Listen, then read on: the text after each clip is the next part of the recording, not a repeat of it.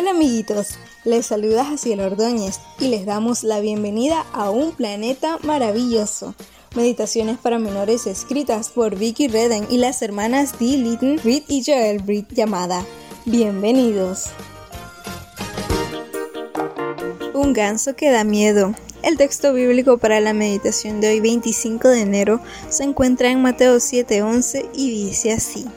Pues si ustedes que son malos saben dar cosas buenas a sus hijos, cuánto más su Padre que está en el cielo dará cosas buenas a quienes se las pidan.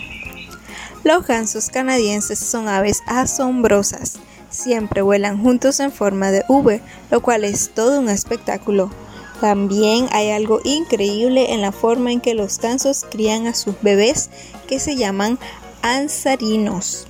Un día después de nacer, los diminutos ansarinos se dirigen al agua para intentar nadar, pero los estanques están llenos de peligros para los pequeños gansitos. Los peces grandes, las ranas toro y las tortugas pueden atraparlos y hacerles daño. Así que para mantenerlos a salvo, el papaganso, al que también se le denomina ansar, nada cerca de ellos.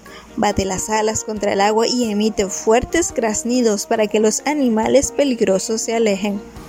Grazna tan fuerte para mantener a salvo a sus crías que da miedo.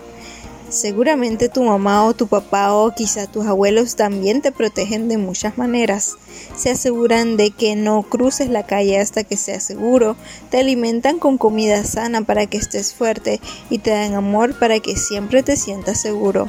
Si nuestros padres terrenales hacen esto, imagínate cuánto más nos cuida y nos protege nuestro Padre Celestial.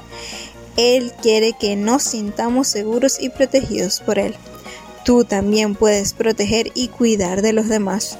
¿Conoces a alguien más pequeño que tú que pueda necesitar tu ayuda? Quizás sea un niño de la escuela al que los demás están molestando. Tal vez sea un niño que no tiene muchos amigos y siempre se sienta solo. O una niña a la que siempre eligen la última para los juegos.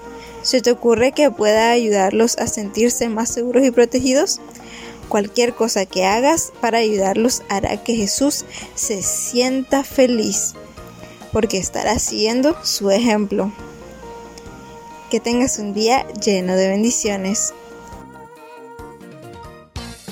Amiguitas y amiguitos, les esperamos mañana en otra hermosa meditación de un planeta maravilloso.